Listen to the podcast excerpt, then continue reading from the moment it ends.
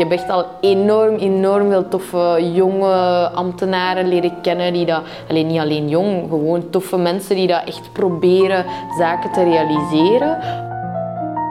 Nu gaat door ons misschien het sluipverkeer worden aangepakt of, of uh, uh, hebben mensen een, een inspraak in hun lokaal cultuurbeleid.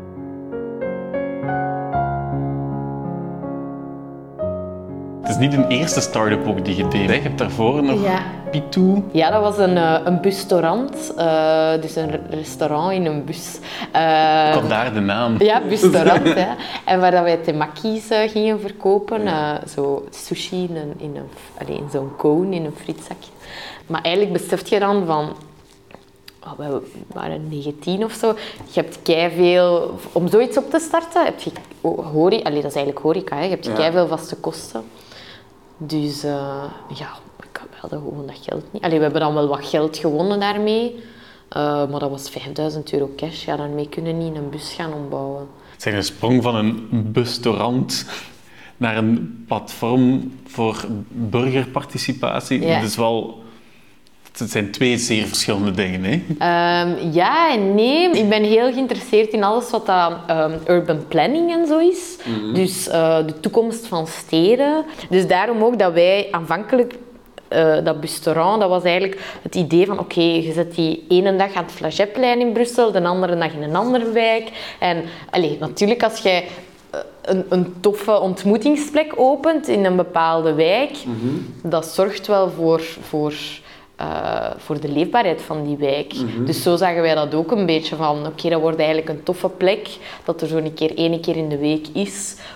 Misschien kun je dat zelf vergelijken met, ah ja, allee, zo zagen wij dat toen, hè, van, ah ja, op, op woensdag staat de pitoeder. Hè, ja, ja. En dan, uh, dan komen mensen naar buiten. En zo. Dus dat is voor mij uh, echt wat, dat, wat ik heel fijn vind, zo die, die steden en gemeenten, hoe dat je echt op, op heel, uh, echt, ja, dat is op, op lokaal niveau toch wel zaken kunt, uh, kunt gaan veranderen. Overtuigt geen stad om geld te willen uitgeven om te luisteren naar zijn burgers? Hoe, hoe doe je dat? Maar eigenlijk doen steden en gemeenten die doen echt al heel, aan heel veel participatie en inspraak. Uh, maar het is soms ja, ze bereiken gewoon echt niet iedereen. Ja, of dat is dan misschien de, de, schepen die zo wat rondjolt om zijn dingen uit te leggen, maar over, dat, dat, kost geen geld per se overtuigen om jullie geld te geven om, um, om dat te faciliteren. Wat er eigenlijk heel veel wordt gedaan hoor, zijn infoavonden, mm wijkvergaderingen, maar daar is ook altijd een ambtenaar op aanwezig, dat is s'avonds. Mm Dus zo kunnen wij eigenlijk een soort van ja, business case ook maken naar hen toe. Van kijk, dat is iemand s'avonds, jullie moeten die betalen. Die persoon bereidt dat voor, die is daar tot tien uur s'avonds. Mm En hoeveel mensen zijn daar?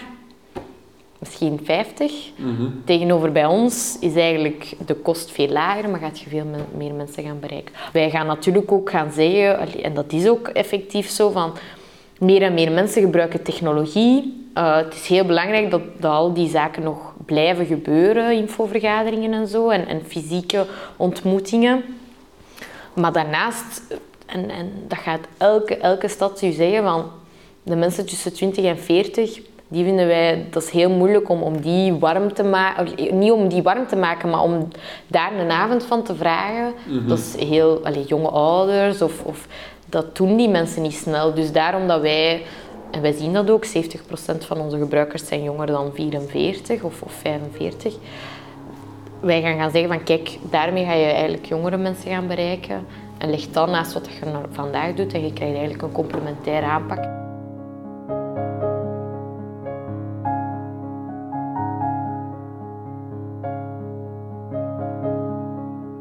Je wilt zo burgerparticipatie faciliteren. Ja wat dat cool is. En dan wordt dat ook gebruikt. De steden betalen daar dan ook echt voor om dat te doen. Dan lees ik zo voorbeelden en zie ik zo, ja, het wordt in Hasselt gebruikt voor een bepaald project, hè, geïsoleerd. Of het wordt in Schiedam gebruikt voor uh, een brainstorm, ook zo redelijk geïsoleerd. Is, is dat niet een, een gevaar dat het zo door een, een stad zo gebruikt wordt, maar cosmetisch aan de oppervlakte of nee, geïsoleerd? Dat is, een, heel goede vraag, want eigenlijk zo zijn wij gestart um, met zo geïsoleerde projecten.